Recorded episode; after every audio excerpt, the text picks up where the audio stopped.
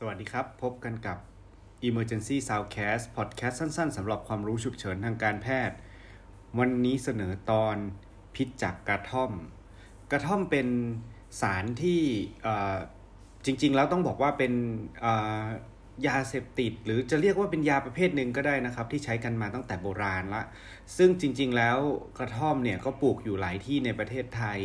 แล้วตอนหลังๆเนี่ยมีกฎหมายบอกว่าสามารถ ใช้ได้อย่างถูกกฎหมายในการบำบัดรักษา ดังนั้นก็เลยมีขายจำนวนมากขึ้นทำให้กระท่อมเนี่ย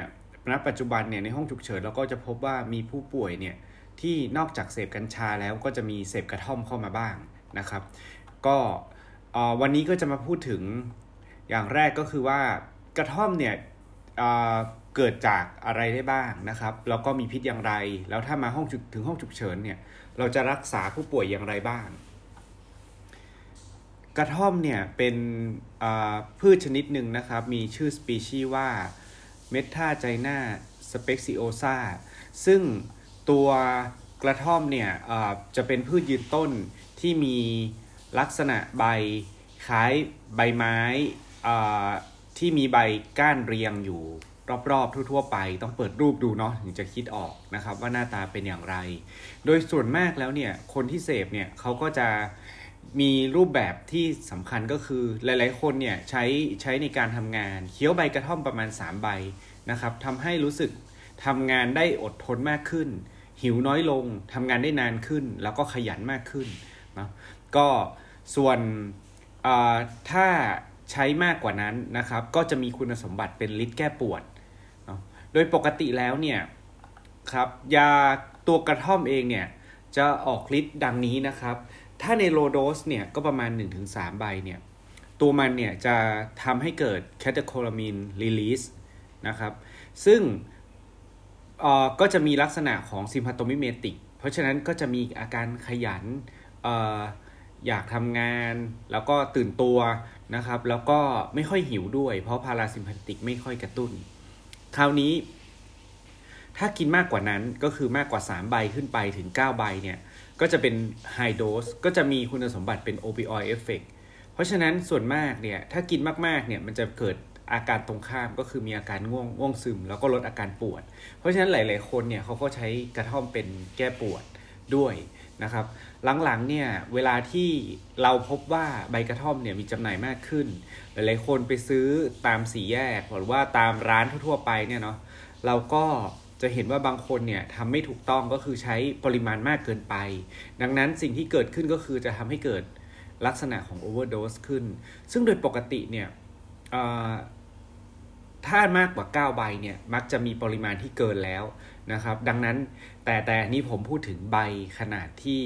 เป็นใบที่เขาใช้กันเนาะถ้าใบเล็กหรือใบใหญ่กว่านั้นเนี่ยอาจจะจำนวนไม่ไม่เท่านี้ เพราะฉะนั้น ก็ต้องเข้าใจด้วยว่าบางบางครั้งเนี่ยอาจจะใช้น้อยกว่านี้แต่เกิดพิษได้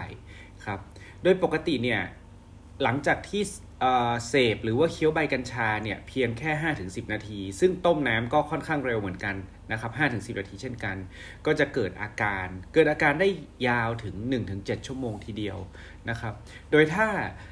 ใช้ปริมาณน้อยๆ อย่างที่ว่าเคตาโคโลมีหลังมากขึ้น คนไข้ก็จะเพิ่มความ alert ความ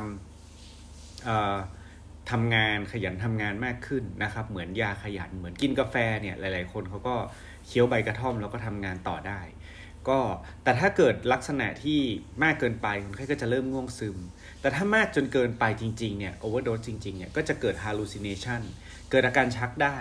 นะครับ แล้วก็ถ้า overdose อีกแบบหนึ่งคือมีลักษณะของ opioid ก็จะเป็น opioid toxidrome ชัดเจนเลย ก็จะมี bradycardia hypotension respiratory depression อย่างไรก็ตาม pupil อาจจะไม่เล็กก็ได้ เพราะว่าเนื่องจากว่ากระตุ้น catecholamine ด้วย ก็ทำให้ pupil ขยายขนาด แล้วก็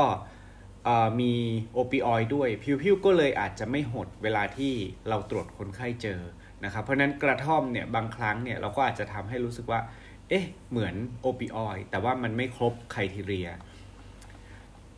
ถ้าเราเจอคนไข้จริง ๆ เนี่ยวิธีการรักษานะครับหลักๆแล้วเนี่ย อปิออตัวของกระท่อมเนี่ยไม่มีแอนติโดดที่ชัดเจน ดังนั้น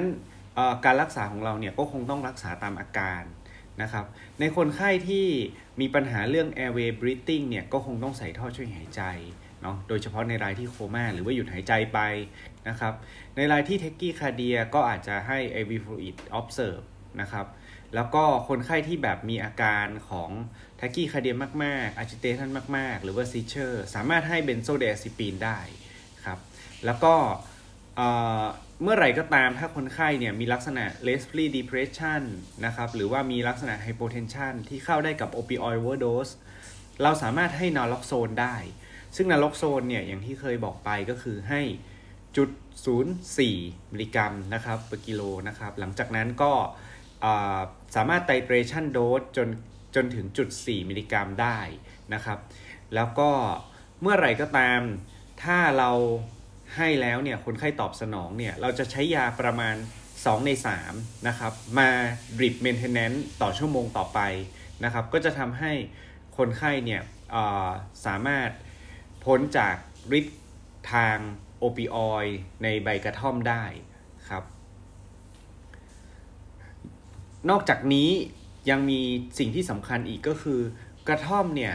มีฤทธิ์เป็น enzyme inhibitor ที่